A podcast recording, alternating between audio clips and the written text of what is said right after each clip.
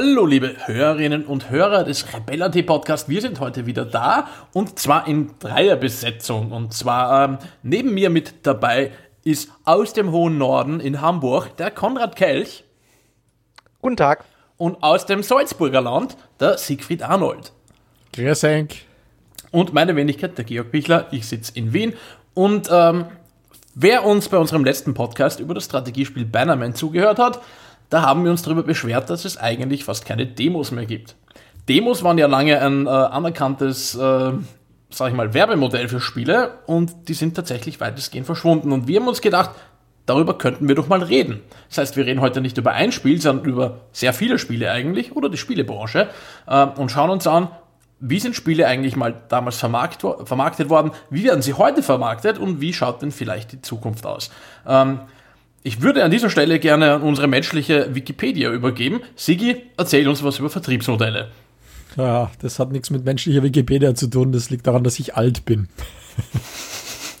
Nein, ähm, jetzt um, um den Einstieg zu finden, natürlich Demos. Ähm, ganz am Anfang war es so, du musstest irgendjemanden, wenn du ein Stück Software gemacht hast, zeigen, was das Ding kann, damit er es kauft. Es gab kaum irgendwie Publisher oder Verlage, die ähm, Spiele vertrieben haben. Es gab keine Geschäfte, in denen Spiele herumgestanden sind. Früher waren ja Videotheken verbreitet, um zum Beispiel Filme auszuleihen und ähnliches. Du musstest es einfach irgendwie dein Spiel an den Mann bringen.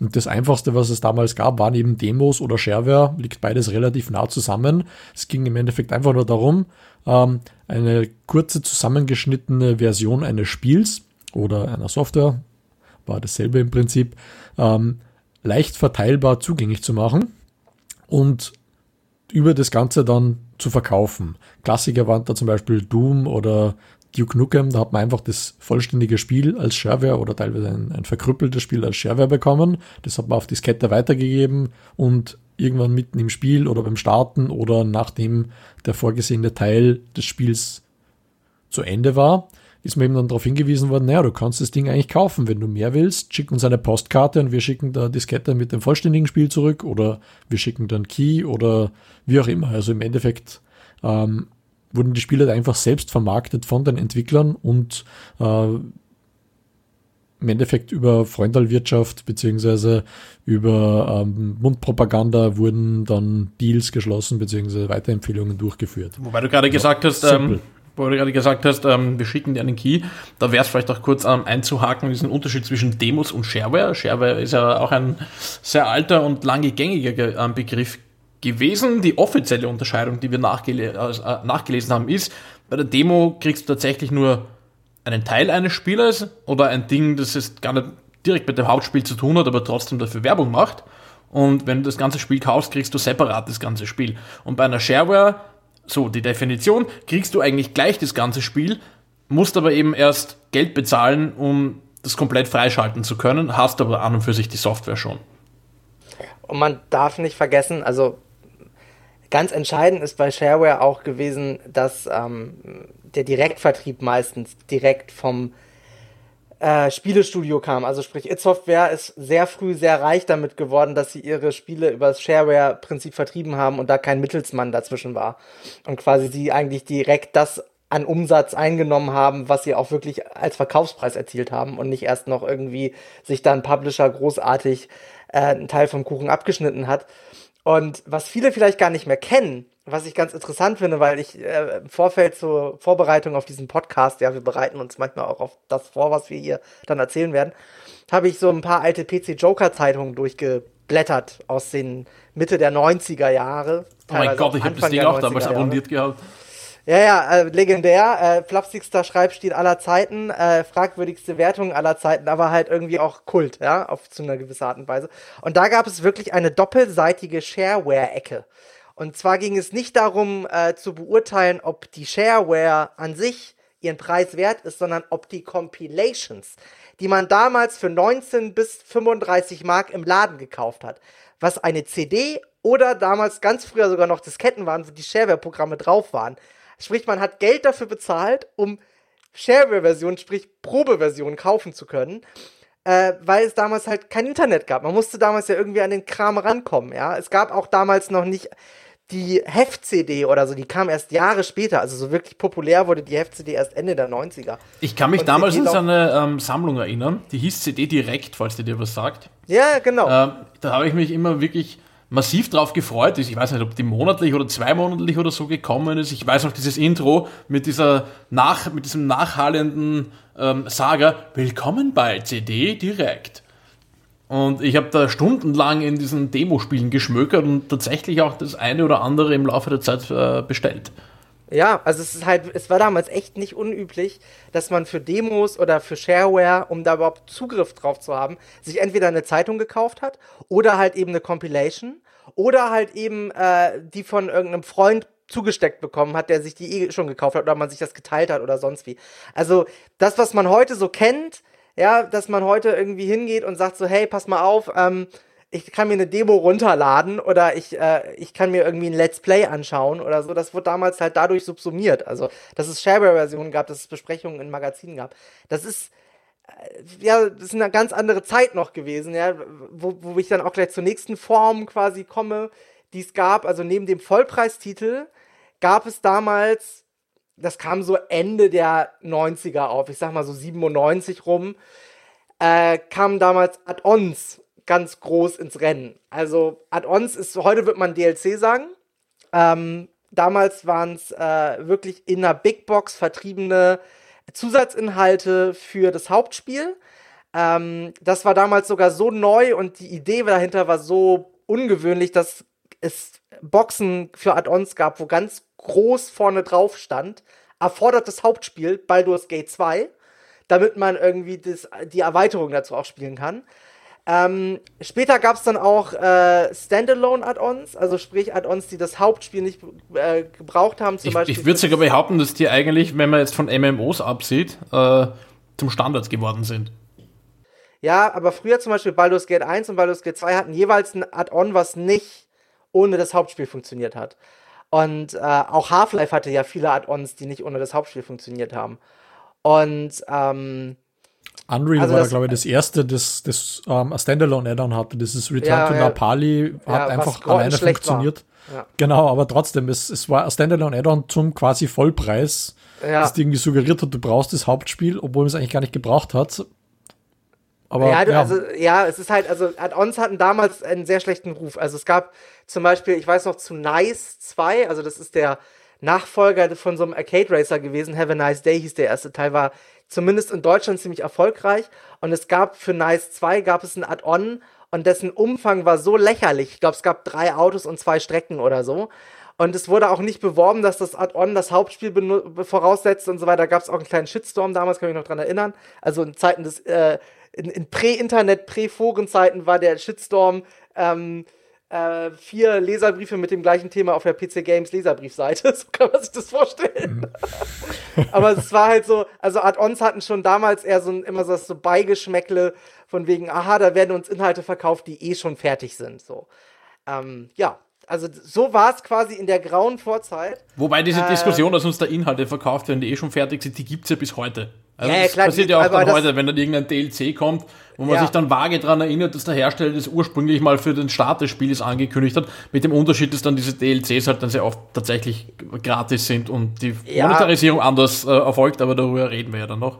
Ja, ja, aber es gab damals, es gab ja auch schon, also damals war es zumindest so, dass dieser Inhalt nicht schon beim Hauptspiel mit ausgeliefert worden ist. Nicht so wie das heute bei ein, zwei Spielen der Fall ist, dass, ja. dass dass man für den DLC auf einmal nichts runterladen muss, weil einfach irgendwo drei Zeilen im Code geändert werden. Nee, aber es ist halt, also es ist halt total, äh, aus heutiger Sicht ist es ein, ist es ein Vertriebsmodell, was äh, sich natürlich durch das Internet komplett überholt hat. Also keiner würde heute mehr in den Laden gehen und für eine CD mit Demos oder, oder Probierversionen von einem Spiel irgendwie Geld zahlen.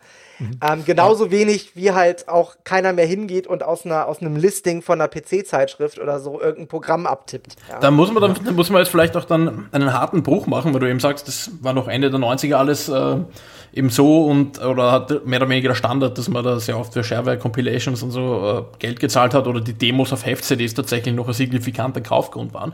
Ja, dann kam das Internet und dann kamen Plattformen wie Steam und dann hat sich so ziemlich alles geändert im Spielevertrieb. Ähm, ja. Aber bevor wir dahin übergehen, würde ich noch gern, äh, würde ich noch vielleicht noch gern die Frage stellen, waren diese damaligen Zeiten die besseren Zeiten für euch? Sigi.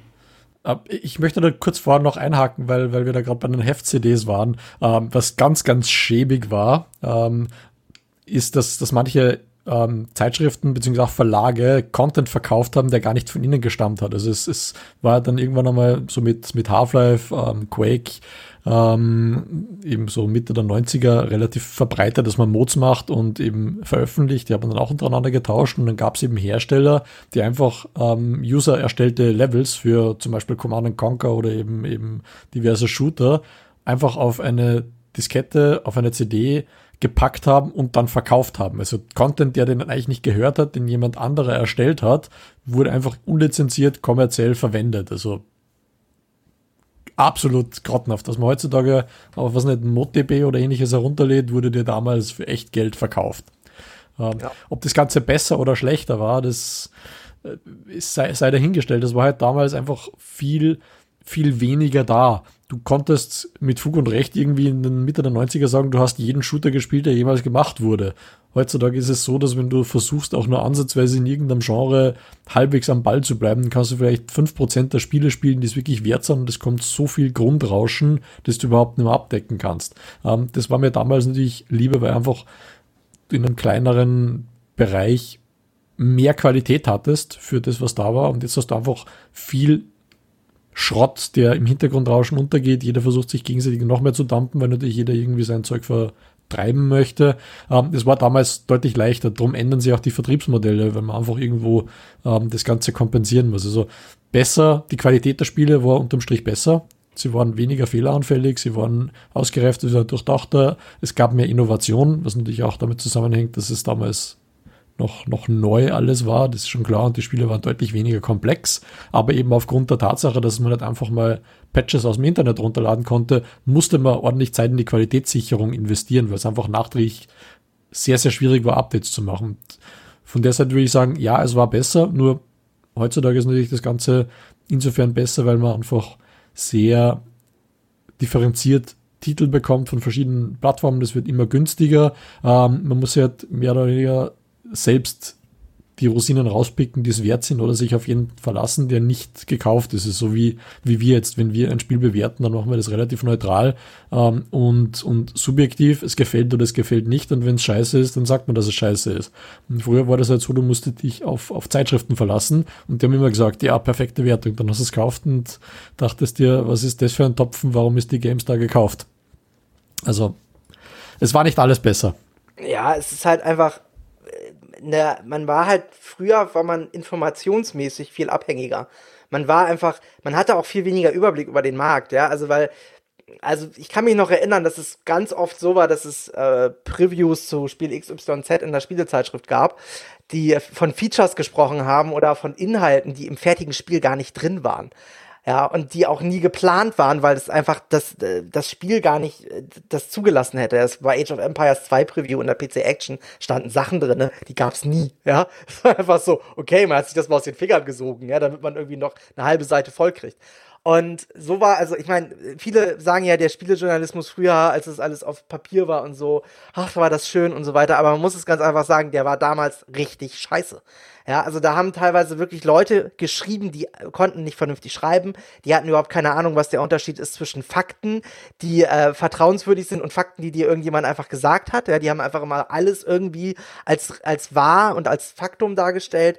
Die Testberichte, wenn du heute den Testbericht aus den 90ern liest, dann denkst du so, was hat der denn da gesoffen? Also, das ist wirklich, ähm, Okay, das hat jetzt nichts mehr mit Spielevertriebsmodellen zu tun, aber es ist einfach, es ist halt. Naja, so, doch, es ist ja dass das so gemacht werden konnte und erfolgreich war, liegt ja auch daran, dass diese Medieninstanzen waren für uns beim Spielekauf und äh, solche relativ alternativlos, bis dann halt dann irgendwann das Internetzeitalter angebrochen ist, wo du jetzt jede kleine News relativ leicht checken kannst und jede und keine Zeitschriften mehr kaufen äh, musst, weil dir zehn Spieleseiten das gleichzeitig in, den, äh, in deinen Feed spülen. Ja, und es ist halt einfach so, also bei mir war es früher so, wenn ich ein PC-Spiel haben wollte oder ein Videospiel allgemein, dann gab es für mich zwei Bezugsquellen. Und das eine war der, der örtliche Marktkauf, ja. Äh, Ähm, da gab es oben eine PC-Abteilung, da hat jedes Spiel, egal wie beschissen es war, egal äh, ob, der, ob die UVP vom Hersteller bei 89 Mark lag oder bei 119, es hat immer 119 gekostet. Dann äh, gab es ein Videospiel-Fachgeschäft in der nächstgrößeren Stadt. Da, da saßen zwei Altkiffer drinne. Wenn du, den, wenn du die Tür aufgemacht hast, wärst du fast erstickt, so so stark hat es da drin gestunken. Die Preise waren jenseits von Gut und Böse. Ich weiß noch, diese, im Jahr 2005 oder so haben die dicht gemacht, weil einfach das Internet wirklich dafür gesorgt hat, dass Spielepreise vergleichbar wurden und so weiter. Und da, selbst da war ich noch mal kurz da und wollte irgendwie, dachte ich, kann noch irgendwie ein paar Schnäppchen mitnehmen. Und da stand ein Tony Hawks Pro Skater 2 von 2000 für die Playstation in einem absolut erbärmlichen Zustand für ich glaube, 69 Euro im Regal und war zum super Sonderpreis von 45 Euro zu haben. Das klingt sehr mutig, die Preisgebung. Ja, was du auf, auf, beim Saturn auf dem Grabbeltisch für 2 Euro mitnehmen konntest zu dem Zeitpunkt.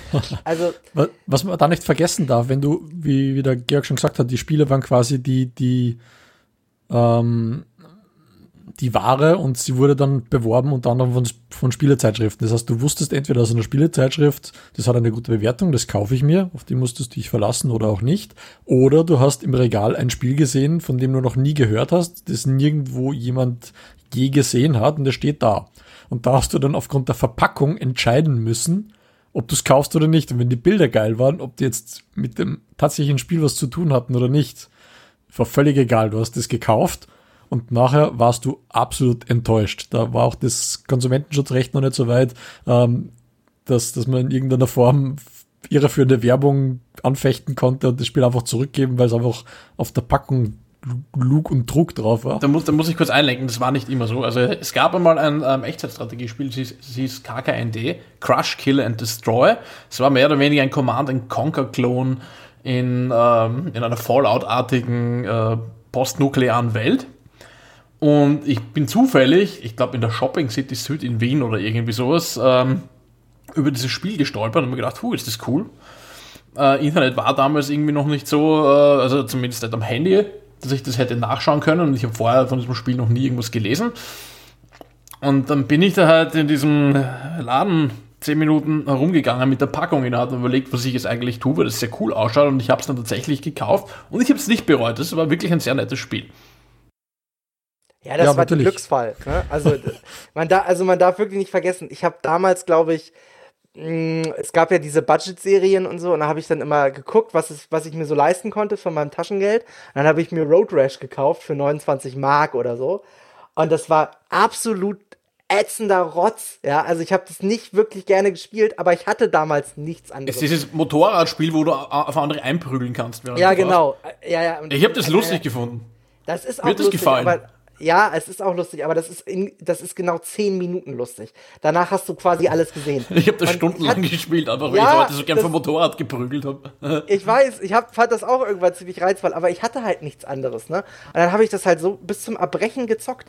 Und äh, so war das halt einfach früher. Ne? Das, äh, man, kann sich, man kann das mit heute nicht so richtig vergleichen, weil einfach der Markt viel intransparenter war. Die Preisbindung war äh, noch viel krasser am UVP der Hersteller, als es heute ist. Ja, wenn du heute äh, zwei, drei Wochen warten kannst, kriegst du eigentlich jedes äh, auch größere Spiel mit 15 bis 20 Prozent Rabatt locker, ja, wenn nicht sogar mehr. Ähm, klar, früher waren die Spiele auch netter ausgestattet, ne? das darf man jetzt auch nicht unter den Tisch fallen lassen. Also früher hattest du immer eine Pappbox, da war immer eine Anleitung drinne. Ähm, da waren immer Giveaways drin, schlicht und ergreifend natürlich auch, weil die Spiele damals audiovisuell noch nicht so viel gerissen haben. Also das war schon so ein bisschen auch Teil des Kauferlebnisses, wenn da eine, eine schöne Anleitung drin war oder irgendwie, keine Ahnung, ein nettes Giveaway oder so.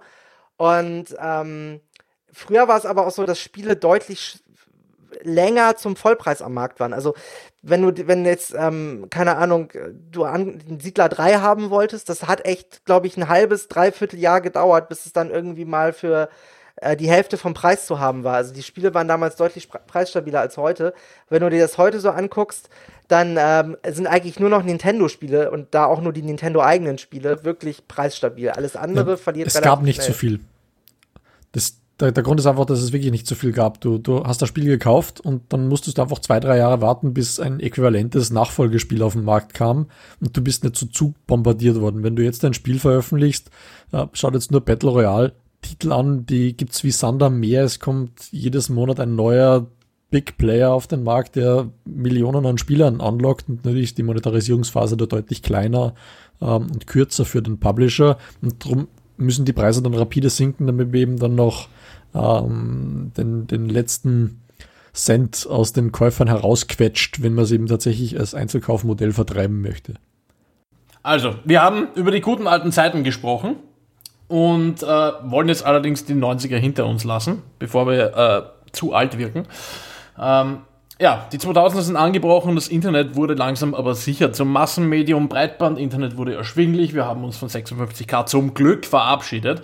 Ähm, ja, und dann kam Steam. Das ist zuerst mal sehr kritisch beäugt worden und hat aufgrund seiner Update-Zeiten, glaube ich, eine sehr, sehr große damalige ähm, oder Welle an damaligen Memes verursacht. Ich erinnere mich heute noch an, dieses, an diesen Fake-Ladebildschirm mit dem Skelett.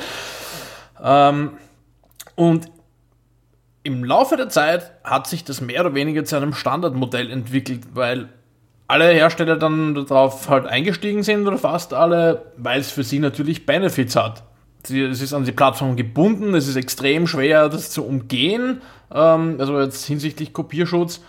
Und es hat aber natürlich auch für Spieler, vorausgesetzt eben halt eine schnelle Leitung, ähm, äh, riesige Komfortvorteile. Du machst einen Klick, du ladest das Spiel runter, du gibst einen Code ein, um ein Spiel zu aktivieren.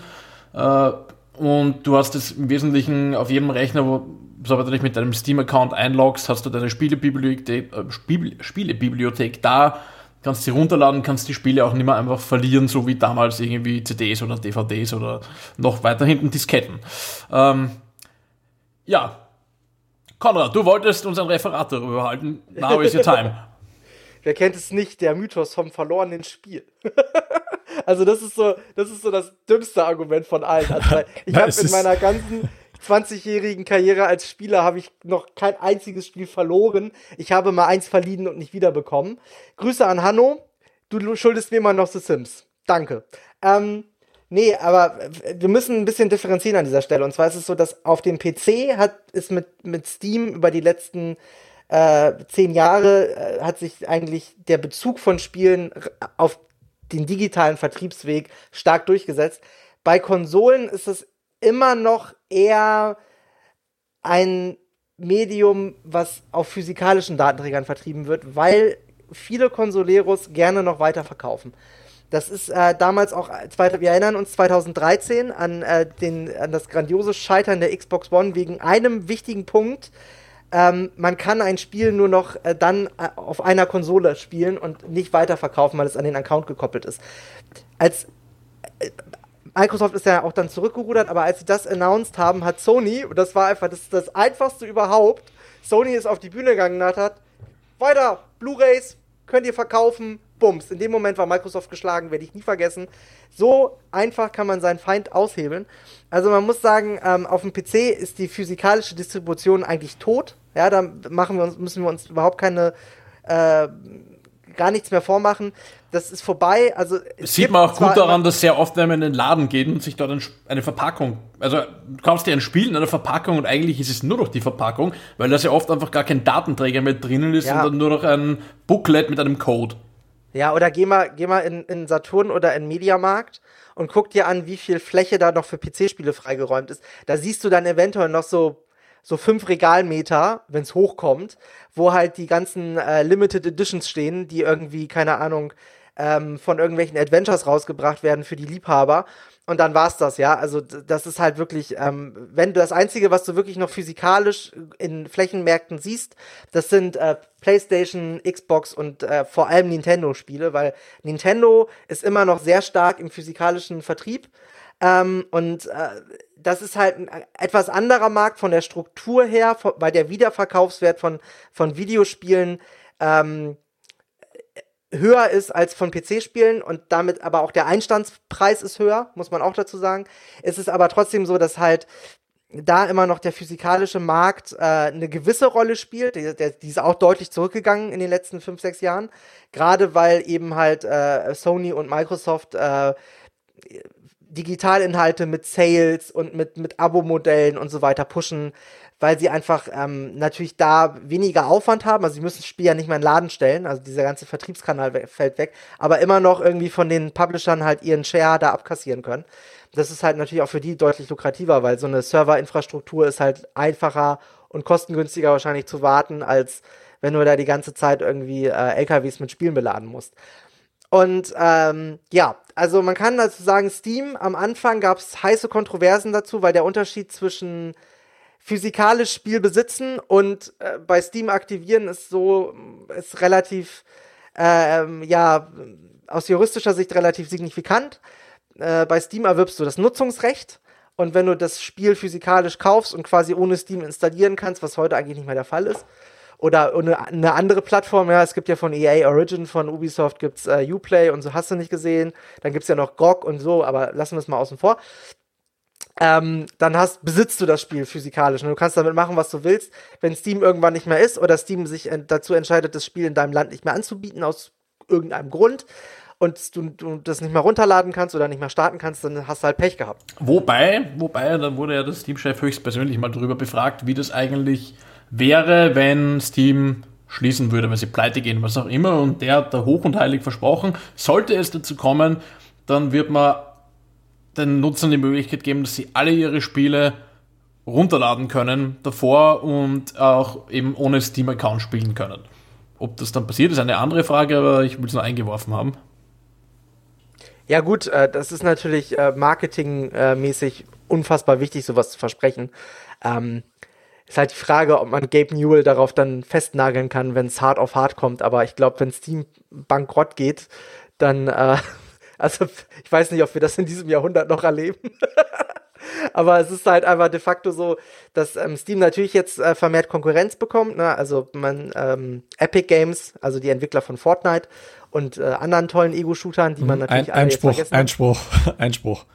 Äh, Konkurrenz, äh, wenn man jetzt Steam, Steam ähm, nimmt. Warum ist Steam überhaupt so erfolgreich geworden? Das sollten wir vielleicht mal ganz kurz beleuchten. Es geht dann nicht, nicht darum, dass irgendwie man ein Spiel einfach runterlädt und immer ins Geschäft pilgern muss.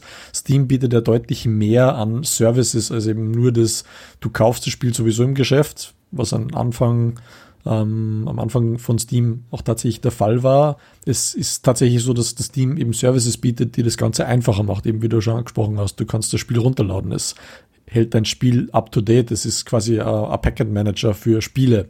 Mittlerweile kann man auch Software drinnen managen.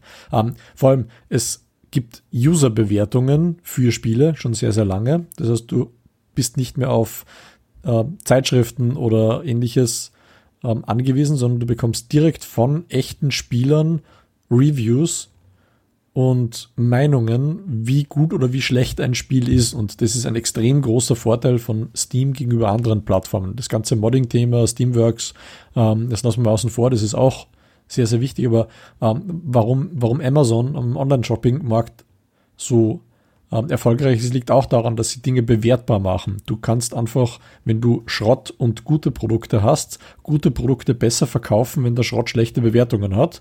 Wenn du jetzt selbst rausziehen musst, was du kaufen willst und was nicht, dann ist die Hürde eben deutlich größer. Und ähm, das machen die anderen Plattformen nicht sehr gut. Wenn du jetzt Origin zum Beispiel nimmst, als exklusive EA-Vertriebsplattform, äh, oder Epic oder eben Uplay, die sind weit nicht so auf, auf diesen offenen Vertriebskanal aus, sondern die versuchen, ihre eigenen Dinge zu bewerben, zu verkaufen und hüten sich tunlichst davor, Schlechtes über die eigenen Spiele loszuwerden. Und eben Steam als ähm, mehr oder weniger Publisher-unabhängige Plattform ist dort deutlich flexibler. Das ist eben wie ein Geschäft, wo du einfach Ware stehen hast von verschiedenen Anbietern, die kaufen kannst.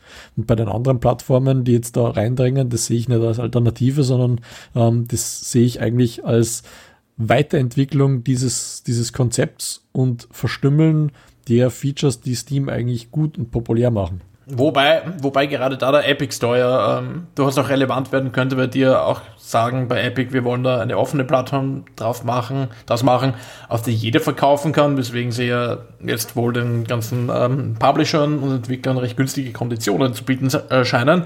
Und sie haben auch angekündigt, ich weiß nicht, ob es schon gibt, dass es eben auch Nutzerrezensionen geben wird. Ja, und man darf auch nicht vergessen, dass Steam ein wahnsinniges Übersichtlichkeitsproblem hat und auch ein äh, wirklich äh, ein Riesenproblem äh, von Bloatware und, und äh, miesen Produkten, die einfach nicht vernünftig rausgefiltert werden. Wo der, also, wo einfach die ganze Steam-Bibliothek ist einfach auch nicht wirklich gut kuratiert. Also, das ist jetzt nicht der heilige Gral von Steam. Ja, das, das haben sie auch offiziell mehr oder weniger so. aufgegeben letztes Jahr. Und äh, ich glaube, der Epic Store, dahinter steht Geld, dahinter steht eine Firma, die weiß, wie digitale Distribution geht ich glaube schon, dass äh, der Epic Store gerade, weil er aktuell auch sehr im Fahrwasser von Steam fischt und sich ein paar Titel schon exklusiv geholt hat, die sonst eigentlich eher so bei Steam Verkaufsschlager gewesen wären, zum Beispiel das neue Metro, äh, Exodus, Rexodus, whatever. Ähm, ich glaube schon, dass da äh, Konkurrenz aufkommt. Ich meine, machen wir uns nichts vor. Ähm, die Leute gehen natürlich zu Origin, weil es da die EA-Titel gibt und hassen den Rest. Ich, mir geht's ähnlich. Also immer wenn ich diesen fucking Origin-Launcher benutzen muss, kriege ich die Krätze. Uplay geht inzwischen, ist nur halb so schlimm. Ähm, aber auch das ist ganz klar so, dass äh, natürlich äh, EA das Ganze aufgezogen hat und auch Ubisoft, wobei Ubisoft ja noch anbietet bei Steam, dann aber halt alles über Uplay mitgehen muss. Aber gerade EA hatte einfach keinen Bock, dass bei jedem Titel äh, Steam halt, beziehungsweise Valve 30 Prozent äh, des Umsatzes einkassiert als, als ähm, Vermittlungsgebühr und als Bereitstellung der, der Plattform.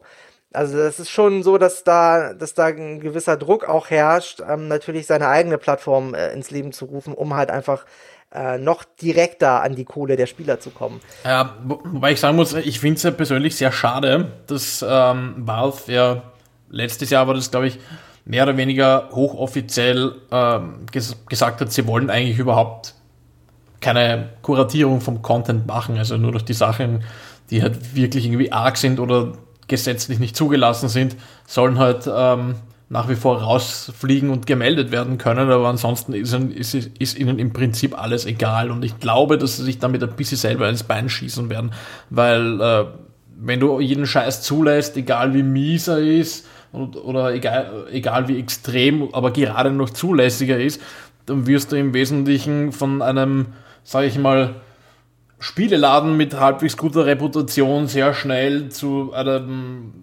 shady Backstreet Ding, das dann vielleicht von mehr und mehr Leuten gemieden wird, gerade auch im Lichte von so aufstrebender Konkurrenz wie dem Epic Store.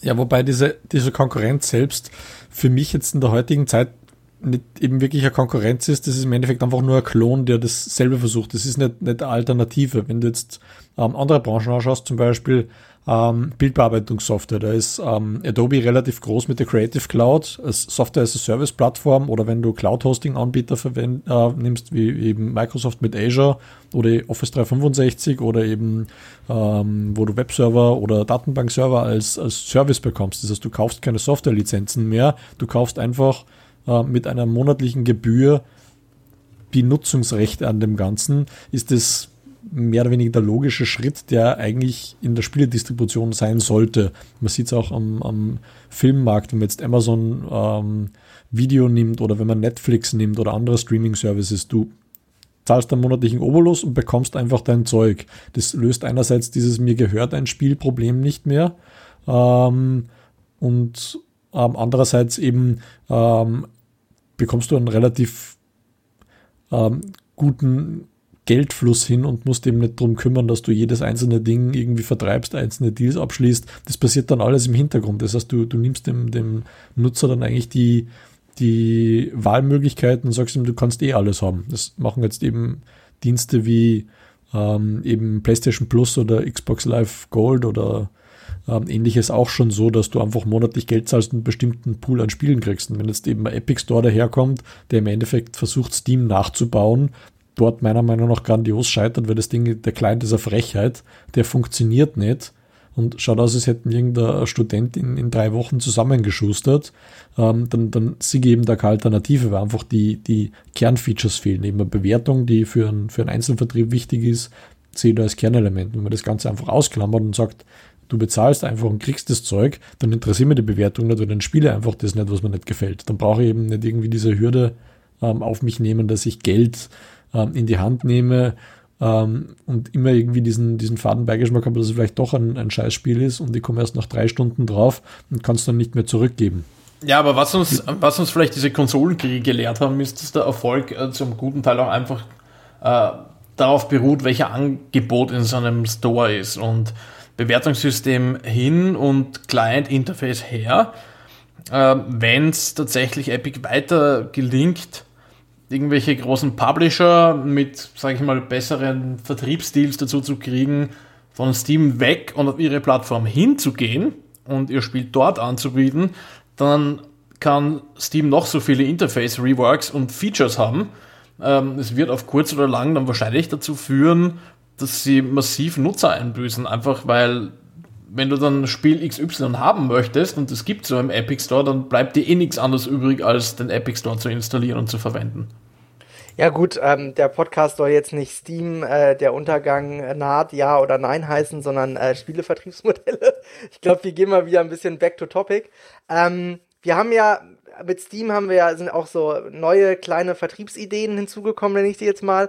Auf der einen Seite haben wir die Episodic Games, also sprich äh, der Benutzer zahlt ähm, nicht für einen Vollpreistitel, sondern er zahlt irgendwie 10 bis 20 Euro für eine Episode eines Spiels. Wenn sich das dann oft genug verkauft, ähm, werden weitere Episoden folgen. Wenn man eine gewisse Reputation aufgebaut hat, dass man äh, Spiele, Serien oder Episoden zu Ende bringt, kann man auch so Season Passes abknüpfen. Das hat Telltale zum Beispiel gemacht. Ja, die waren damit relativ erfolgreich. Ich sag mal waren, weil sie gibt's nicht mehr. Ähm, dazu kam, was relativ frisch noch ist, ist der sogenannte Early Access.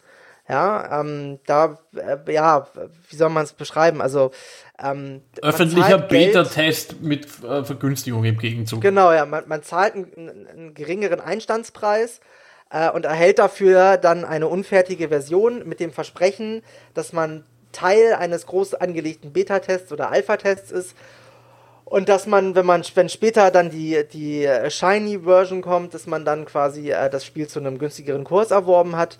Ähm, da gibt es unzählige Beispiele, ich nenne es einfach PUBG, weil es äh, bei uns auch häufig vorkommt. Ist als Early Access gestartet, ähm, ist mittlerweile aber im Vollpreissegment angelangt, beziehungsweise im finalen Sta Stadium. Also zumindest ja, was den Vertrieb angeht. Genau. Was, was auch noch gekommen ist, ähm, nicht primär mit Steam, aber allgemein mit der Tatsache, dass man ähm, ja, äh, Spiele runterladen kann, äh, sind natürlich, ist natürlich download downloadable Content, also DLCs äh, sind mit dazugekommen. DLCs sind mehr oder weniger das, was früher Add-ons waren, ja, also Erweiterungen des Hauptspiels um Zusatzinhalte. Das können neue Missionen sein. Das kann aber auch kosmetischer Klitschklatsch sein, wie zum Beispiel das sagenumfogene Pferd in Oblivion irgendwie, was 10 Euro gekostet hat und du hast ein Pferd bekommen. Ähm, das Ganze äh, gibt es jetzt in so einer neuen Ausweitung, äh, wo die Komponente Glücksspiel mit dazukommt. Das nennt sich dann Lootbox. Äh, eine Lootbox, das ist auch heiß diskutiert worden und EA ist mittlerweile zum Beispiel auch in Belgien zurückgerudert. Es gibt zum Beispiel keine Lootboxen mehr von EA in äh, Belgien, also sprich in FIFA und sonst wo, ähm, ist nichts anderes, als dass man äh, eine gewisse Anzahl an Schatztruhen kauft und dann per Zufallsgenerator quasi äh, ausgelost wird, was in diesen Schatztruhen drin ist. Und je nachdem, welche Qualität an Schatztruhe man kauft, desto höherwertiger, so ist zumindest die Versprechung, sind die Inhalte, die da drin sein können. Es werden aber keine direkten Inhalte versprochen. Das ist meistens für kosmetische Inhalte äh, gedacht, also äh, Rüstungen, äh, und so weiter. Äh, gab da auch schon. Oder Pay-to-Win-Elemente, leider auch. Ja, leider auch manchmal Pay-to-Win-Elemente. Ist ähm, ganz oft verknüpft mit einer anderen Vertriebsform, die auch sehr umstritten ist, nämlich das Free-to-Play. Und da gebe ich an unseren Experten Georg ab, der da ein bisschen näher zu erzählt. Ja, was ist Free-to-Play?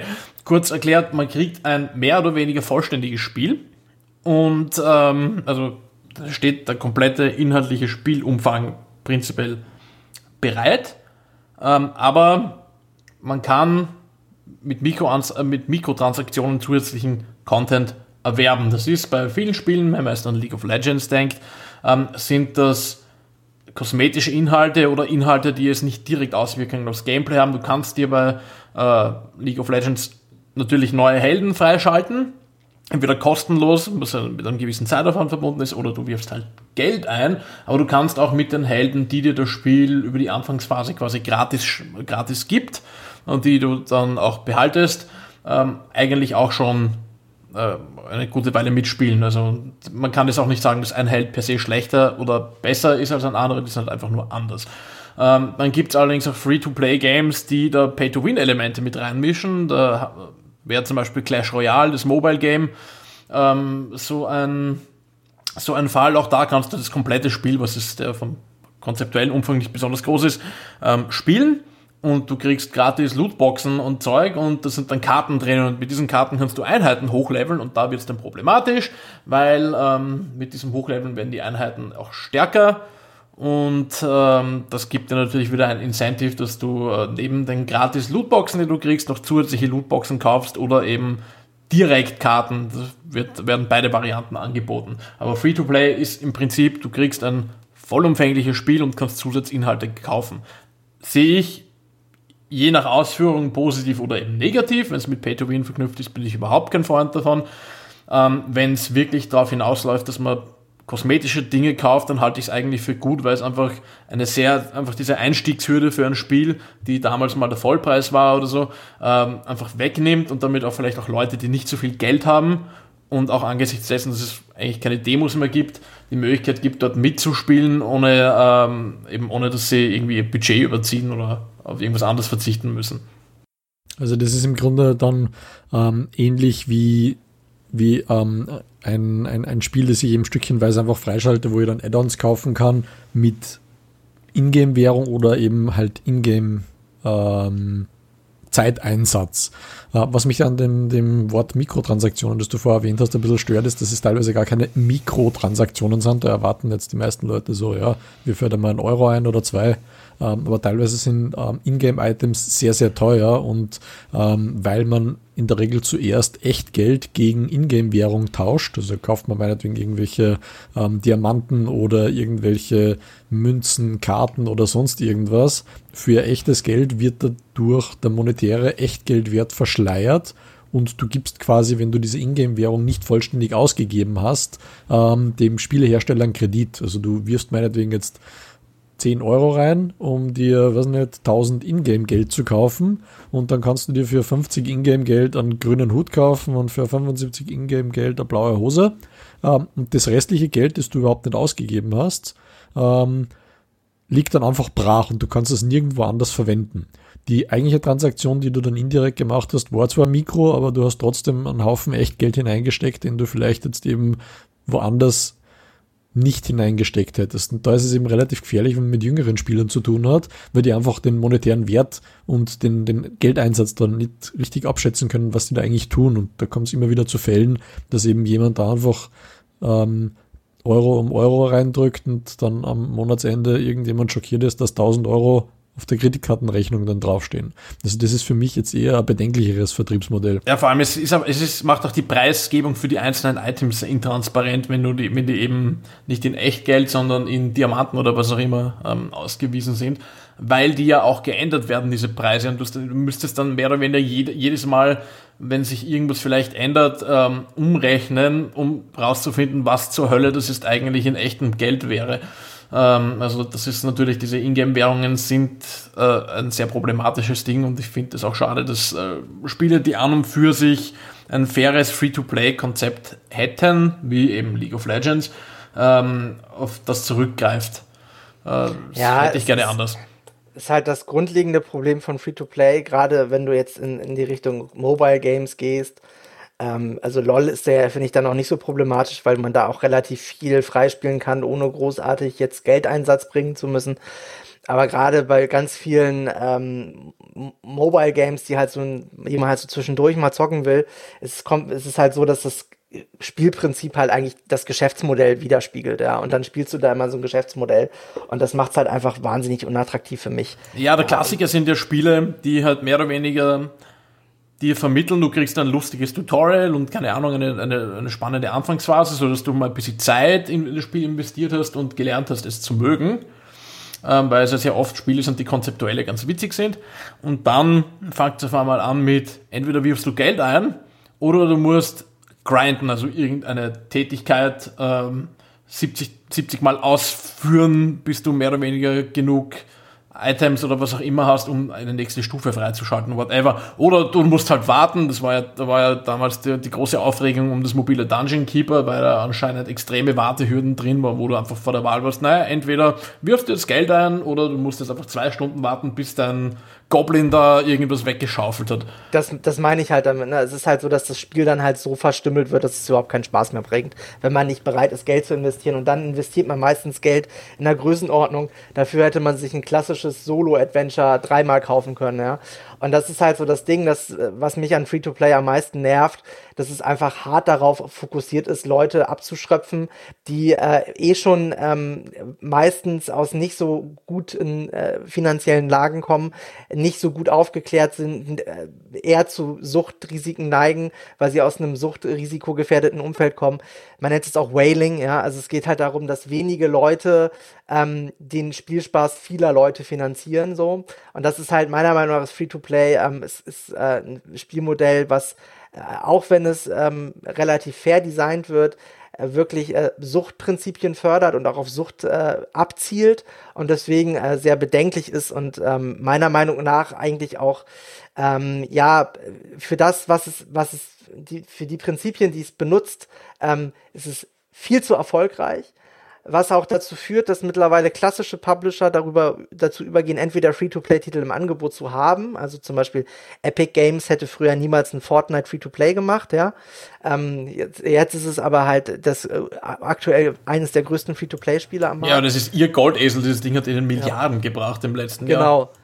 Und ähm, du merkst es halt auch, und da kommen wir eigentlich zu, zum Schwerpunktthema dieser Sendung, ja die, die, Leute, die jetzt auf die Uhr gucken, ne, so, fuck, die labern schon seit einer Stunde. Jetzt kommt das Schwerpunktthema. Wollt ihr mich verarschen? Ja, es kommt jetzt. Äh, und zwar geht's eigentlich um Games as a Service. Ja, das ist ja der heiße Shit seit zwei, drei Jahren. Ähm, eine der, ja, steilsten ähm, Entwicklungen in der, in der ganzen Branche. Äh, viele bezeichnen es als den Tod des klassischen AAA-Titels, des klassischen Solo-Player-Titels. Ähm, was darf man denn unter Games as a Service verstehen? Lieber Sigi, du hast da schon mit der Adobe Creative Cloud angefangen auf ja, der Anwenderseite. Ich habe ja, genau, ich habe ja schon, schon angefangen, eben, ich, ich komme beruflich aus, aus der Softwareentwicklungsbranche und der Software as a Service relativ lange schon verbreitet. Ähm, wenn man das Ganze jetzt aber auf Spiele abstrahiert, also ich habe vorher auch, auch Videostreaming angesprochen, ähm, muss man das Ganze ein bisschen differenzieren. Wenn du ein Spiel spielst, ähm, wo jemand Geld hineinwirft, gehen wir zurück ähm, noch ein paar Jahre zu klassischen MMORPGs, wie zum Beispiel World of Warcraft, dann möchte ich, dass der Spieler spielt. Genauso wie beim Free-Play-Titel, ich muss den, den Spieler melken und ähm, damit der Spieler spielen kann, muss er monatliche Gebühr bezahlen. Dann kann er World of Warcraft eben zum Beispiel spielen. Ähm, damit ich möglichst viel Geld aus ihm herausschinde, muss ich die Spielinhalte so konstruieren, dass er möglichst viel Zeit benötigt, ohne dass er merkt, dass er viel Zeit benötigt. Das heißt, ähm, indirekt muss das Spielprinzip angepasst werden an ein, ähm, ein, ja, an ein Grinding-System, dass ich möglichst viel Online-Zeit oder möglichst viel Spielzeit generiere. Und das führt eben dann dazu, dass die Qualität nach und nach sinkt, wie bei Free-to-Play-Titeln. Bei Software as a Service ähm, ist es nicht so. Wenn ich zum Beispiel Office 365 nehme, ähm, da macht sich Microsoft sicher nicht zum Ziel, dass sie die Software so umständlich wie möglich machen, damit die so lange wie möglich brauchen, um einen Brief zu schreiben in Word ähm, oder E-Mails abzufragen. Nein, die wollen einfach, dass er das ja, ich hätte andere Erfahrungen mit Outlook, aber okay. ja, okay. Ähm, also, äh, oder Netflix, die machen auch nicht absichtlich längere Serien, damit man länger bei Netflix schaut und dann nicht alles schauen kann in einem Monat und dann das nächste Monat nochmal ein Abo hat. Das ist ein bisschen absurd, es gibt mehr Content, das man schauen kann. Und bei Games as a Service ist halt das Gefährliche, dass eben tatsächlich genauso wie bei Free-to-Play oder Pay-to-Win-Spiele konstruiert werden, die den Spieler dazu zwingen, dass er ähm, das Spiel als Service beziehungsweise eine ganze Spielebibliothek als Service kauft ähm, und eben lange Zeit benötigt, damit er das Abo-Modell aufrechterhalten muss, um die Spiele zu spielen. Und das führt eben dann dazu, dass wir eben ähm, Titel sehen werden, die jetzt auch schon Free-to-Play sind, wie jetzt zum Beispiel Apex Legends, das binnen weniger Wochen 20 Millionen Spieler erreicht hat ähm, oder zumindest Leute, die es runtergeladen haben und aber gestartet haben. Und andererseits wird es dazu führen, dass Singleplayer-Titel mit aufwendig zu entwickelnden Kampagnen, ähm, die eben meistens eine geringe Langzeitmotivation oder einen geringen Wiederspielwert haben, zurückgehen werden. Es, es gibt jetzt kaum schon Spiele, die eine gute Singleplayer-Kampagne haben. Wir haben ja letzte Woche über Bannerman geredet, wo sehr überraschend ist, dass es mal wieder Strategiespiel mit einer halbwegs guten, langen Singleplayer-Kampagne gibt. Und ich fürchte eben, wie du eben schon gesagt hast, toter AAA-Titel, ähm, dass es eben dann hauptsächlich ähm, irgendwelche Battle Royale-Titel werden, die sich mit irgendwelchen neuen Features, die es vor zehn Jahren schon gegeben hat, die man halt wieder irgendwie reinballert, ähm, am Leben erhalten werden und dass gute Spiele einfach in diesem Vertriebsmodell nicht funktionieren werden. Also ich versuche das mal aus so ein bisschen aus der Sicht der Publisher darzustellen, weil ich habe dazu äh, vor einer Woche oder so ein Interview gelesen. Ähm, es ist halt einfach de facto so, dass der Spielepreis in den letzten äh, 10, 15 Jahren sich gar nicht verändert hat. Also der ist quasi stagnierend geblieben. Äh, inflationsbereinigt ist er sogar zurückgegangen. Ähm, auf der anderen Seite sind die Entwicklungskosten äh, deutlich in die Höhe geschnellt. Also ich habe äh, vor einem halben Jahr einen Podcast über die Erstellung von Grafikassets für AAA-Titel gelesen und das ist halt so, dass teilweise äh, das Modellieren eines einzelnen Stuhls zweieinhalbtausend Dollar kostet. Ja, nur damit man mal so einen Größenvergleich hat. Wie absurd teuer das inzwischen alles geworden ist. Und ähm, für viele Publisher ist es so, dass es sich einfach lohnt, Spieleserien am Markt zu haben, die ähm, mit Add-ons, mit DLCs, äh, mit, äh, aber auch mit Lootboxen, äh, mit, mit äh, kleinen Erweiterungen, mit Seasons, ähm, permanent am Leben gehalten werden, sodass du halt einfach nicht nur einmal für das Hauptspiel kassierst, sondern halt eben auch noch dafür, dass das Multiplayer-Erlebnis äh, ja vorhanden ist. Also ein klassisches Beispiel ist FIFA im, mit dem Ultimate Team-Modus, wo du Kartenpacks kaufen musst äh, oder ja kannst, äh, um äh, dein Team quasi äh, aufzuwerten. Oder auch äh, GTA Online, wo du, wo du Geld kaufen kannst. Oder auch klassisch äh, die, die, die Erfindung des Loot-Shooters, ja. Ähm, also da, darunter fällt äh, Destiny, darunter fällt The Division, darunter fällt aber auch das neue Anthem von BioWare. Halt einfach Spiele, die immer wieder neuen Inhalt rausbringen, wo es neue Instanzen gibt, ähm, wo man halt neue Levels bekommt und so weiter und dann halt wieder weiteren äh, Anreiz hat, nochmal mehr zu spielen, um neue Rüstungen zu kriegen, neue Waffen und so weiter. Und das ist alles ähm, so eine Entwicklung, die ähm, auf der einen Seite äh, Spielkonzepte komplett umkrempelt. Ja, also Ubisoft hat es ja, macht es ja genauso. Die haben ja The Division, das aktuelle Assassin's Creed wird mit DLCs weiter am Leben erhalten. Ähm, dann äh, ist unfassbar erfolgreich ist ja dieses äh, Ghost Recon äh, Wildlands, ja. Ähm, das sind halt alles so äh, ja, Modelle oder, oder Spieleserien, die halt wirklich dafür sorgen, dass dauerhaft Geld in die Kassen kommt. Und ähm, ich würde das jetzt nicht mit einem Streaming-Anbieter äh, vergleichen, weil mit einem Streaming-Anbieter äh, hast du ja diese Diversität, die hast du halt nicht, wenn du dich auf ein Spiel committest.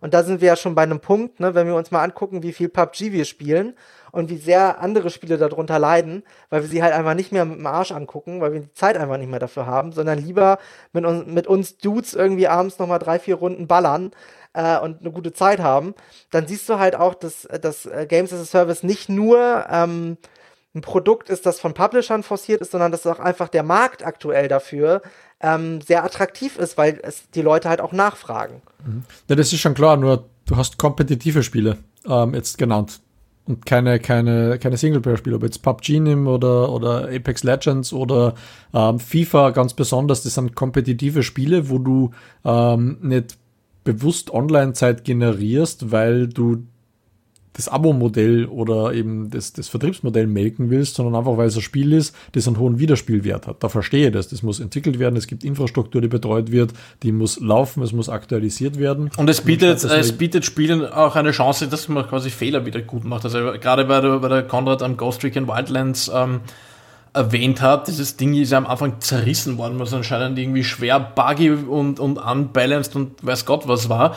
Mittlerweile wird, dieses, wird dieser Titel sehr äh, gefeiert und das wäre wahrscheinlich ohne ein Games as a Service Modell so nicht möglich gewesen, da wäre das einfach nach drei Monaten, wäre es vorbei gewesen. Genau, nur du hast, du hast eben jetzt keinen einzigen Titel genannt, der tatsächlich in irgendeiner Form ähm, keinen Wiederspielwert hat und in so ein Vertriebsmodell passen würde. Wenn jetzt PUBG nehmen, ähm, da haben wir jetzt als, als lebenserhaltende Maßnahmen ähm, mehrere Season Passes gehabt, die es mittlerweile gegeben hat, wo einfach ähm, Bluehole wieder Geld ähm, der Stammspielerbasis akquiriert, um wieder Spiele zurückzubekommen mit neuen Inhalten, neuen Maps, neuen Items. Ähm, wahrscheinlich wird es über kurz oder lang ohnehin Free-to-Play werden. Nur was mache ich in diesem Modell mit Spielen, die tatsächlich einmal gespielt werden dann aus sind? Eben, du hast angesprochen, jetzt ähm, Assassin's Creed wird am Leben erhalten. Ähm, das ist ein Spiel, da hast du die Story durchgespielt, dann kommt ein halbes Jahr, Jahr später das nächste. Warum sollte ich in diesem Modell das alte Spiel noch in irgendeiner Form bedienen? Das, das hat wenig Sinn.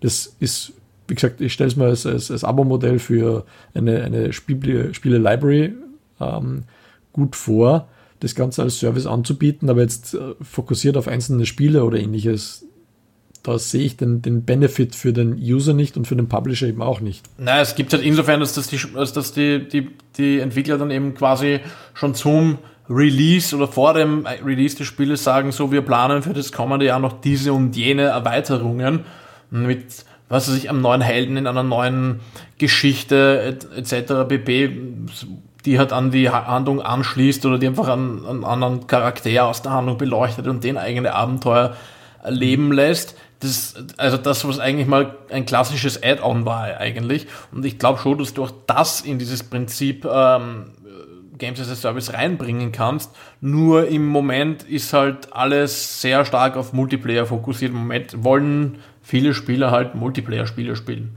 Ja, das hat man ja bei den Episodic Games, wie jetzt Telltale eben ganz eindrucksvoll gezeigt hat, gesehen. Man versucht da eben einfach mit, mit geringen Kosten pro Episode oder eben am, am Pass für alle Episoden gleich am Anfang, die Spieler über längere Zeit an einem Singleplayer-Titel am Ball zu halten. Also du hast einfach einmal im Monat bekommst du eine Episode, wo du vielleicht zwei, zweieinhalb Stunden Spielzeit hast, anstatt ein Spiel, wo du 15 Stunden dranhängst.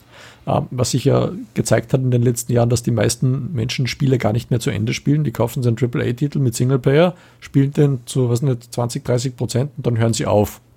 Ähm, was für mich nicht nachvollziehbar ist. Wenn ich mir ein Spiel kaufe, das ich erwarte, wo die Handlung gut ist, dann spiele ich die durch. Und äh, da bin ich eben mit so einem Episodenspiel, wo ich jederzeit ein- und aussteigen kann, ganz gut bedient. Also sowas als Service lässt sich gut anbieten. Da ist das Problem eben, dass der Casual Gamer da relativ schnell ähm, überfordert ist mit Spielen, die eben tatsächlich herausfordernd sind. Dann werden sie leichter, gehen in die Richtung interaktiver Filme oder ähnliches über, wie jetzt bei den Telltale-Spielen zum Schluss der Fall war, dass ich wirklich eben nur mehr ab und zu beim Quicktime-Event auf E oder auf Q hämmern muss und mir dann für eine Dialogoption entscheiden muss. Aber ja, die waren, die waren, die waren eigentlich, mehr. die waren eigentlich immer schon interaktive Filme mit Adventure-Elementen. Ja, genau. Nur wie gesagt, und dieser, das ist okay, dieser, die, der, war, der Fokus war ja dort immer auf der Erzählung. Also vielleicht. Na, das ist schon klar, nur die, die Interaktion, die ist immer mehr zurückgetreten. Ganz am Anfang bei den ersten Episoden war sie noch relativ hoch, auch die, die ersten Telltale-Titel, äh, Bone war, glaube ich, von Telltale, dann die Sam Max Titel, das war noch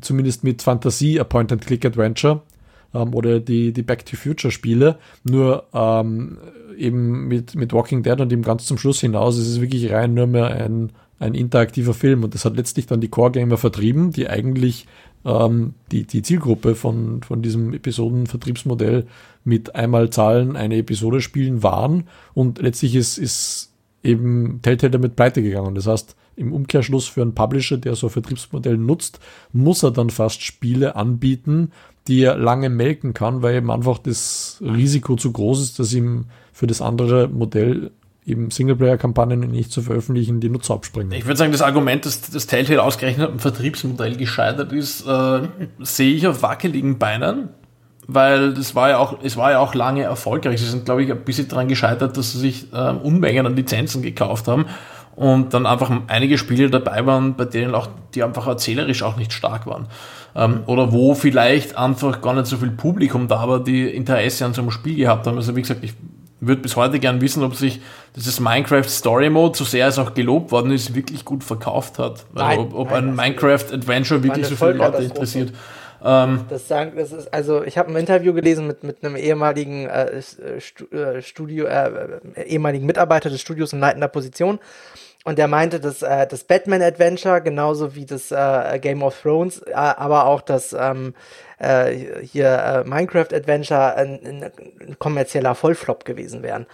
Und ähm, das war, glaube ich, ich glaube, dass das Hauptproblem bei, bei Telltale war einmal, dass sie ähm, halt einfach äh, jahrelang dasselbe Spielprinzip gemolken haben. Und, und sie haben sich auch halt technisch halt nicht weiterentwickelt. Das war nee, von Anfang an die also gleiche das, Engine, die am Schluss dann hat. Ich, meine, genau, ich verstehe also, schon, ich verstehe schon, dass bei ihnen war der Fokus nicht nie die Grafik, was okay nee. ist, aber ab einem gewissen Punkt musst du trotzdem nachrüsten, weil wenn du ein Spiel hast, das so ausschaut, schon zum Release, als wärst zwölf Jahre alt, dann ja. Ja, ich, also wir, wir können uns, glaube ich, darauf einigen, dass die, dass die äh, Punkte mannigfaltig sind und dass das Vertriebsmodell Episodenformat allgemein nicht so erfolgreich ist. Das äh, haben wir schon äh, ist bekannt, also es ist ja nicht sehr populär. Ne? Also Hitman äh, hat ja damals auch äh, umgestellt aufs Episodenformat und das hat sich auch nicht ausgezahlt. Das Hitman 2 äh, ist jetzt ja wieder als äh, Vollpreistitel rausgekommen. Äh, insgesamt, einfach um mal ein paar Zahlen zu nennen, ähm, 2013 hat äh, der Umsatz mit Mikrotransaktionen im deutschen Spielemarkt äh, noch 209 Millionen Euro betragen. Äh, 2017 waren es schon fast eine Milliarde. Also man sieht, dass Mikrotransaktionen und dazu zählen eben halt alle, alle Ingame-Käufe. Ähm, ein deutlich, äh, deutlich, äh, ja, ähm, zugenommen haben, ein, ein Umsatzbringer geworden sind. Mittlerweile ist es so, dass in Deutschland ähm, der Verkauf von Konsolenhardware äh, ungleich mehr Umsatz bringt. Also es sind irgendwie ein paar äh, 10 Millionen mehr und das war's. Wohingegen der Kauf von Standalone-Software, also auch der, auch der digitale Kauf von einem Vollpreistitel, äh, von 1,47 Milliarden Umsatz in 2013 auf 1,2 Milliarden in 2017 zurückgegangen ist. Und das, obwohl es viel mehr ja, Spiele Wenn ich da kurz einhaken darf bezüglich Konsolenhardware bzw. allgemein Hardware, es ist auch so, dass in den letzten fünf Jahren ähm, mit Hardware wesentlich mehr verdient wird ähm, als noch, noch eben zuvor. Es ist mittlerweile so, dass der Break-Even fast erreicht ist, ähm, dass mit Hardware mehr ähm, Umsatz gemacht wird, als mit dem tatsächlichen Kauf von Spieletiteln auf, auf allen Plattformen. Ähm, es war früher so, dass besonders auf Konsolen die Hardware sehr stark gestützt war. Das heißt, du hast im Endeffekt mit den Spielepreisen die Hardware rückfinanziert. Mittlerweile ist es so, wenn du eine Xbox kaufst oder eine Playstation, dann kostet die ungefähr eben rum das, was den Hersteller die Hardware kostet. Und die Spiele äh, müssen das Ganze nicht refinanzieren. Zuvor war es eben so, dass die Spiele teilweise pervers teuer waren, dafür die Hardware spottbillig, was eben ein Argument war für die Konsole gegenüber dem PC. Ähm, und da gibt's auch einen, einen, extremen Shift, weil einfach die, ähm, die, die Spielepreise dadurch eben nicht mehr so exorbitant hoch sein müssen auf Konsolen. Die äh, Spielepreise sind, ähm, wenn man sich das anguckt, äh, die UVPs der Hersteller, Vergleich der letzten 15 Jahre, sind die Spielepreise nicht gestiegen. Also die Spielepreise für Konsolenspiele waren nicht im, irgendwann mal exorbitant teuer, sondern sie sind einfach, das Preisniveau, was sie haben, haben sie seit 15 Jahren. Wenn man jetzt die Inflation damit reinrechnet, verdienen äh, Publisher eigentlich immer weniger Geld mit dem Verkauf. Korrekt. Also unterm ja, Strich inflationsbereinigt sind die Spiele einfach ein bisschen billiger geworden. Oder? Genau, total. Ja. Genau. Und äh, noch so ein kleiner, kleiner Einwurf. Äh, EA und Activision Blizzard haben seit 2012 circa 80 Milliarden Dollar mit Games as a Service Inhalten verdient. Also allein das zeigt schon, ähm, wie wichtig mittlerweile für, für äh, Publisher es geworden ist, dass ein Spiel nicht nur einmal verdient, sondern eben über einen gewissen Zeitraum. Äh, was natürlich dann im Umkehrschluss auch bedeutet, dass ähm, es wahnsinnig schwierig ist, ähm, eine gewisse kritische Menge an Käufern überhaupt erstmal für neuen Titel zu gewinnen. Deswegen haben wir auch diese Fortsetzungsflut der letzten Jahre, weil einfach große Marken immer zuverlässiger ziehen. Oder wenn sie halt nicht mehr ziehen, wir erinnern uns an Medal of Honor, ja, das war ja eine Spielereihe, die hat Anfang der 2000er bis so Mitte der 2000er hat die richtig gut verkauft. Dann gab es irgendwie ein, zwei Reboot-Versuche, die sind alle gescheitert und EA hat es dann platt gemacht. Ähm, was natürlich noch dazu kommt zu dieser ganzen Debatte äh, Games as a Service und so weiter, ist natürlich, dass EA auch äh, das äh, letzte sich befindliche Solo-Player äh, Star Wars-Spiel eingestampft hat inzwischen. Ähm, und äh, die Spieler mittlerweile sich langsam so fragen, was macht EA eigentlich mit der Star Wars-Lizenz? Weil bis auf zwei Battlefront-Teile ist da bis jetzt noch nicht viel bei rumgekommen. Und ähm, es gibt da so einen so Vergleich, was hat Lukas Arzt, die ja schon als desaströse Spieleschmiede galten, in den letzten Jahren zumindest, äh, was haben die innerhalb von fünf Jahren für einen Output rausgehauen? Da stehen irgendwie 20 Titel oder so, davon sind acht Schrott, aber zwölf immerhin okay bis, bis sehr gut. Und daneben steht EA und da stehen zwei. und ähm, das ist halt auch die Frage. Ne? Also man sieht halt auch gerade daran, dass, dass EA mit, mit der Star Wars-Lizenz so grandios scheitert, also was Solospiele angeht, dass es halt einfach wirklich für Publisher immer unlukrativer wird, teure Solo-Titel zu entwickeln. Das nicht, heißt nicht, dass es keine Solo-Titel mehr gibt. Ja, also Sony hat ja zum Beispiel immer noch eine, ich meine, das Uncharted, das Vierer und äh, letztes Jahr God of War und so weiter. Ähm, die bringen immer noch äh, so Plattform-Seller, ähm, kann man quasi sagen, aber auch das natürlich nicht ohne Hintergedanken. Die wollen natürlich, dass die Leute sich eine Play Playstation dafür dann extra kaufen. Ähm, aber es ist in der Tat so, wenn du, wenn man sich so anguckt, welche großen äh, Solo-Player-Only-Titel es in den letzten Jahren gab, ähm, dann wird's echt düster. Also äh, man sieht ganz klar auch einen Titel wie Red Dead Redemption 2, der eine große Singleplayer-Kampagne hat, ähm, hat natürlich auch einen Online-Part jetzt bekommen, wie auch schon GTA. Ja, GTA Online ist eine der erfolgreichsten äh, ähm, Spieleserien auf dem, auf, auf dem PC.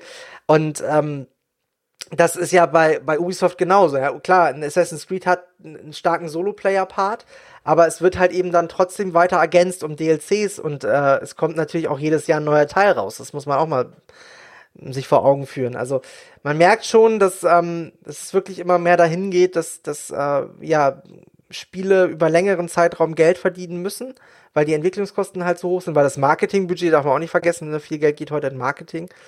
Und äh, Games as a Service ist da mehr oder weniger ein Weg dahin, ähm, weg von diesem äh, Modell äh, Vollpreistitel DLC 1, DLC 2, DLC 3, also weg von dieser DLC-Roadmap hin mehr zu einem ähm, kontinuierlichen Contentfluss. Ja, also so wie, wie Adobe heutzutage nicht mehr äh, Photoshop CS6, CS7, CS8 verkauft, sondern mit der Creative Cloud quasi sagt, okay, kriegt immer die aktuellste Version, dafür zahlt ihr halt jeden Monat 44,95.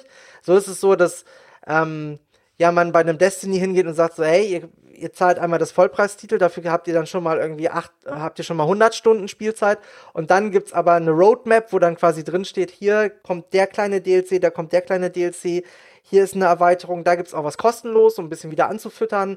Dann mittlerweile ist es ja so, dass Destiny 2 auch gratis ist, ja, also man wird quasi schon so ein bisschen angefüttert dann mit der Version, mit der Grundversion und da muss man halt dazu kaufen. Und da gibt's auch natürlich wieder umstrittene ähm, Modelle, ne? also die Lootbox-Thematik ist sehr umstritten. Ähm, Free-to-Play als, als Modell ist allgemein sehr umstritten. Also wir sehen eindeutig äh, einen Trend dahin zu Multiplayer-Titeln und zu ähm, Titeln, die äh, über längeren Zeitraum dem Spieler Geld abknüpfen, beziehungsweise mit Content versorgen.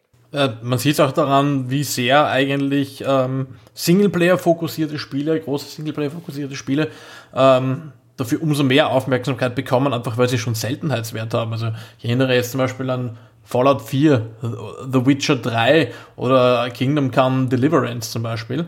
Äh, viel mehr Spiele fallen mir ja auch tatsächlich nicht mehr ein und das wird ja auch konkret eben in Entwicklung befindliche Produktionen eingegriffen, um diesem Trend auch zu entsprechen. Du hast schon gesagt, eben, es gibt eigentlich kein großes in Entwicklung befindliches Star Wars Singleplayer Game mehr oder auch das, ähm, das neueste ähm, Call of Duty. Da war ursprünglich eine sogar recht umfangreiche Kampagne geplant, die man auch immer noch sieht an dieser Background Story, die sie im Tutorial über die einzelnen Figuren erzählen, die dann aber einfach zugunsten äh, von den Multiplayer-Modi und insbesondere dem Blackout-Modus ähm, gestanzt wurde. Ich weiß nicht, ähm, ob die jemals nachgeliefert wird per DLC oder so. Ich glaube, es gibt da keine Pläne, aber es ist halt schade zu sehen, weil äh, also auch diese Weltkriegs-Shooter oder Kriegsshooter, die haben ursprünglich mal ganz coole Stories gehabt. Ähm, ein weiterer Punkt, den ich anführen würde, es gibt mittlerweile schon mehr als Games as a Service, zumindest in einem mehr oder weniger experimentellen ähm, äh, Umfang, äh, nämlich Content as a Service. Ähm, beispielsweise ähm, beim, beim äh, Mobile Mobile Arena of Valor gibt es neben einer Art Season Pass, bei dem man eben Missionen erledigen und im Level aufsteigen kann, um irgendwelche Items äh, zu bekommen. Und dann gibt es davon einen bezahlten Tier, da kriegt man, kann man halt mehr Quests machen, mehr Items, so wie bei PUBG, der Season Pass auch. Ähm, gibt es jetzt auch äh, so ein Ding dort, das heißt Arena of Valor Prime. Das äh, kostet ein bisschen weniger und man kann es monatlich oder für drei Monate abschließen und dafür bekommt man dann halt zum einen einen Skin und irgendwelche Gutscheine für, für, für den Shop, um, um Skins und Helden günstiger zu kriegen.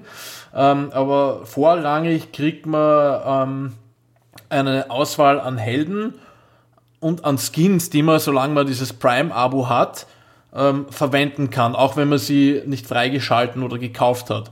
Ähm, das heißt, da werden eigentlich schon Dinge, die ursprünglich mal auf Mikrotransaktionsbasis zu kaufen waren, auch schon auf Mietbasis bereitgestellt.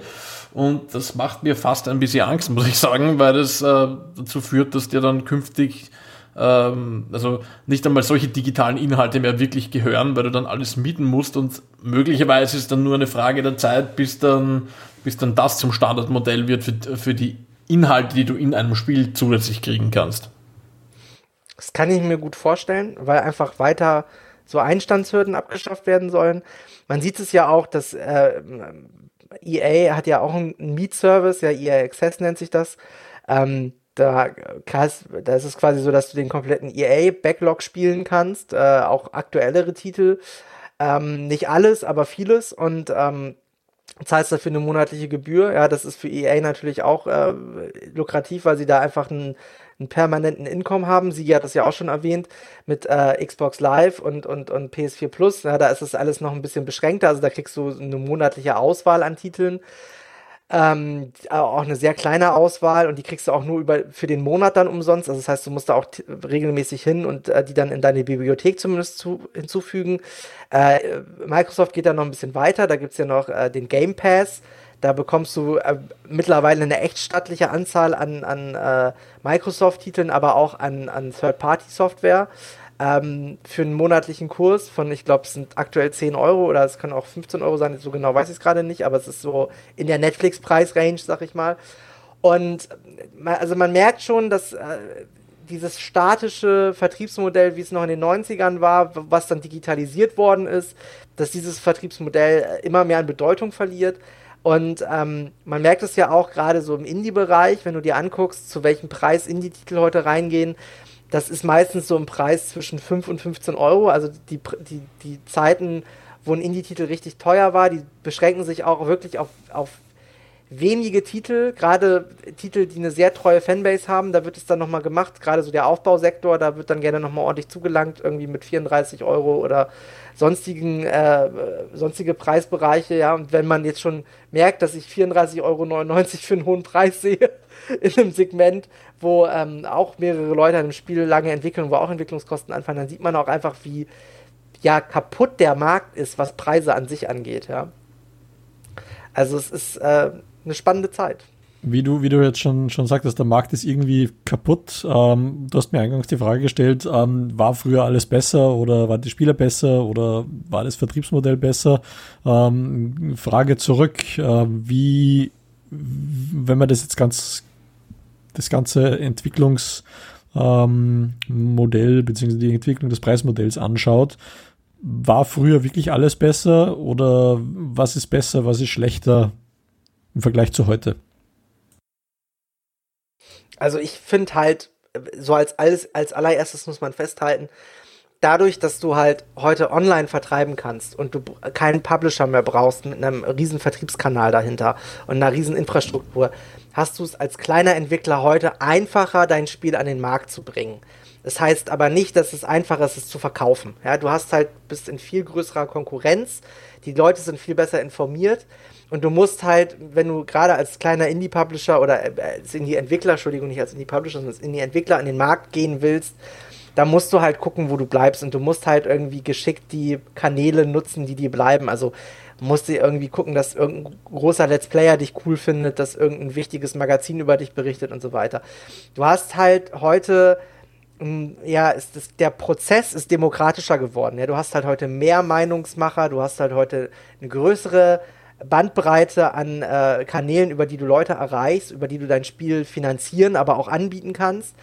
Auf der anderen Seite hat das jeder und damit musst du dir immer ein bisschen was anderes ausdenken, um nach vorne zu kommen, jetzt aus Sicht von Independent-Entwicklern. Als großer Publisher hat sich meiner Meinung nach primär eins drastisch verändert und das ist einmal der Kostenfaktor bei der Entwicklung und natürlich dann halt eben auch die Art und Weise, wie du heute Spiele vertreiben kannst.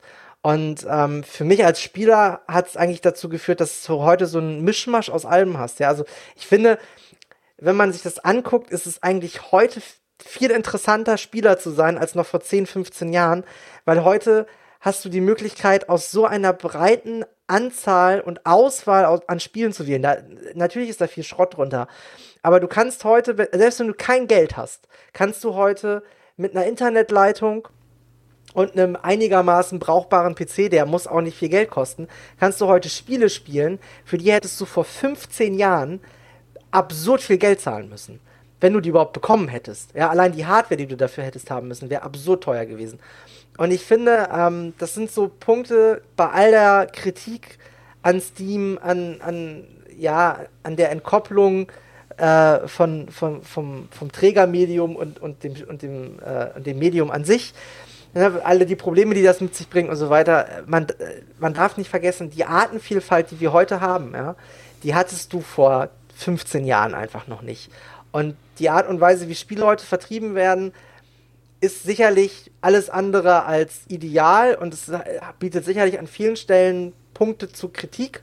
Und die haben wir hier auch umfangreich abgehandelt, glaube ich. Nichtsdestotrotz, du hast, wenn du mündiger Konsument bist, ähm, immer die Wahl und kannst immer Nein sagen. Ja, ob du das jetzt immer im Idealfall tust, ist eine andere Sache. Auch ich habe schon für ein Free-to-Play-Spiel viel zu viel Geld hingeblättert. Ähm, passiert, glaube ich, jedem irgendwann mal. Aber trotzdem, ich finde, es ist schon es, die digitale Distribution und die Art und Weise, wie Spiele heute verkauft werden, hat auch eine Menge ermöglicht von dem, äh, was du ähm, vor Jahren noch nicht hattest. Ja, auf der anderen Seite hast du das Problem, dass äh, der klassische Solospieler, ich bin eigentlich auch ein klassischer Solospieler, immer weniger hochgepolischte Software findet. Aber auch da gibt es immer noch ein bisschen Angebot, ja. Also, ne, solange irgendwie äh, man mit einem AAA-Titel noch Konsolen verkaufen kann, solange wird Sony noch wunderbare AAA-Software liefern. Und auch Microsoft wird immer noch irgendwas liefern. Ähm, und auch ein CD Projekt Red wird den Singleplayer als Alleinstellungsmerkmal so schnell nicht aufgeben. Also da gibt es immer noch Hoffnung. Aber man darf sich auch nichts vormachen. So die, die Hochzeit der AAA Singleplayer-Titel, die ist äh, mit der auslaufenden letzten Konsolengeneration wirklich mehr oder weniger gestorben. Ja, schließe mich da dem Konrad an. Ich würde nicht mehr zurück wollen, jetzt, sage ich mal, die, die Prä-Internet-Ära. Äh, einfach eben, weil ich viel schnelleren Zugang zu viel mehr Spielen habe, weil Steam trotz seines Interfaces ein sehr komfortables Ding ist und die Bewertungen hat. Äh, und eben weil es auch durchaus einige eben Free-to-Play-Games gibt, die ein recht faires Geschäftsmodell haben, äh, wo ich, gegen das ich nicht, nicht prinzipiell etwas habe. Es gibt natürlich viele Fehlentwicklungen auch, aber da kündigen sich teilweise Lösungen an. Wie gesagt, das Lootbox-Verbot in Belgien ist ja etwas, das zum Beispiel potenziell europaweit Schule machen könnte. Es befassen sich ja mehrere Regierungen damit. Das ist möglicherweise eben nicht mehr bald nur eine belgische Regelung. Und ähm, damit wäre zumindest einem Teil eben dieser, dieser, dieser Probleme ein Riegel vorgeschoben, eben hinsichtlich des Ausnutzens von Anfälligkeit zur Spielsucht. Äh, ist das doch ein wesentlicher Faktor. Ähm, ja, und die Zeit der großen Singleplayer-Titel ist, wie der Konrad gesagt hat, leider vorbei. Ich habe hab immer so sehr immersive Spiele mit guter Story, die mich richtig schon reinbinden in die Welt, ähm, sehr genossen. Es wird es immer noch geben, aber es gibt halt weniger davon. Und angesichts dessen, dass ich ja eh hunderte Stunden in PUBG investiere, habe ich für die Singleplayer-Spiele eh nicht mehr so viel Zeit. Von daher ist das vielleicht, ist das vielleicht etwas, das mir jetzt ähm, in nostalgischer Verklärung auffällt, aber das ich in Wahrheit gar nicht so spüre. Ähm, und wenn es das nächste Elder Scrolls, wann immer es erscheint, rauskommt und halbwegs gut gemacht ist, dann werde ich ja trotzdem auch da wieder Dutzende Stunden äh, drin verbringen, wenn es schafft, mich zu fesseln. Und äh, ja, also es ist zwar schade, dass es weniger große Singleplayer-Titel gibt, aber äh, irgendwo glaube ich, äh, ist es auch der Lauf der Zeit und nicht prinzipiell etwas, das man jetzt verteufeln muss. Also das Stichwort ist de facto gemeinsam statt einsam. Wir haben eine vernetztere Welt, wir spielen mehr zusammen. Das begünstigt natürlich Multiplayer-Titel und auch ich blicke mit einem weinenden Auge zurück auf die glorreichen Zeiten der Singleplayer-Spiele. Ich bin auch ein Singleplayer-Spieler, aber man kann ja immer wieder mal ein altes Spiel rauskramen und spielen. Besonders die alten Super NES Titel sind jedes Mal wieder eine Runde wert. Ja, so weit muss man gar nicht zurückschauen. Es gibt ja auch so Dinge wie, keine Ahnung, Anfang der 2000er Gothic oder so, weil jetzt äh, Fantasy-Rollenspiele mag äh, oder eben die, die Elder Scrolls-Teile, die ja auch einen sehr großen Zeitraum abdecken. Es gibt sie schon noch, es gibt ältere Spiele, es gibt ja auch neuere. The Witcher 3 ist ja auch nicht so alt. Also ich sage mal so, wer wirklich schon viel Multiplayer-Games spielt, der wird die Zwischenzeit, äh, die Zeit dazwischen, die er da findet, immer noch mit guten Singleplayer-Spielen ähm, füllen können, denke ich. Ja. Sehe ich auch so. Also ich meine, hier äh, der, der neue Metro-Teil ist komplett Singleplayer, ist ein super Shooter. Äh, es gibt nach wie vor Singleplayer-Titel, aber sie werden halt nicht mehr so wichtig sein, wie es halt noch Mitte der 2000er war, wo einfach wirklich jeder neue AAA-Titel dafür gesorgt hat, dass entweder Sony in der, im Konsolenkrieg vorne liegt oder, oder Microsoft. Ja, und die Entwickler da halt auch deutlich mehr Ressourcen reingebuttert haben. Aber wie ich schon sagte, solange halt Sony immer noch glaubt oder immer noch nachweisen kann, dass man mit einem neuen Uncharted definitiv mehr Konsolen verkauft und es auch wichtig ist, Exklusivtitel auf einer Plattform zu haben, solange wird auch ähm, Sony noch AAA äh, Solo-Spiele rausbringen. Also da darf man sich gar nicht so äh, so schwarz und düster malen, darf man das gar nicht. Und, und ich meine, Cyberpunk 2077 kommt ja auch noch. Also da, es gibt noch genug Angebot. Und wenn man im AAA-Sektor nichts findet, im Solo, äh, im Indie-Sektor ist auch noch eine Menge vorhanden. Also da sehe ich auch. Ja, vor allem die Indie-Studios scheinen ja diese Lücke sowieso ein bisschen zu füllen, weil es ist natürlich jetzt schwer als Indie-Entwickler ein riesiges Multiplayer-Game auf die, auf, die Reihe, äh, auf die Beine zu stellen und zu warten.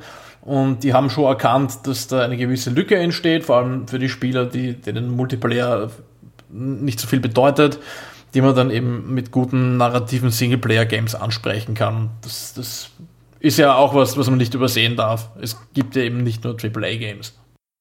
Ja, und in diesem Sinne haben wir, glaube ich, einen guten Ausgang für, gefunden für diese Folge, die etwas länger geworden ist, als wir gedacht haben, dass sie wird.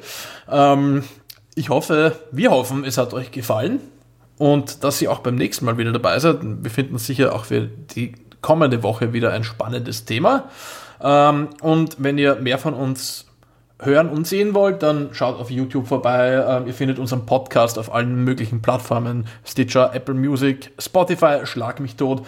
Ähm, ihr könnt uns auf Twitch äh, beim Spielen zusehen und wenn ihr mit uns quatschen und gamen wollt, dann seid ihr auch auf unserem Discord-Server. Herzlich willkommen, rebell.at slash Discord. In diesem Sinne, habt es noch schön und bis zur nächsten Folge. Tschüss. Ciao. Auf Wiedersehen.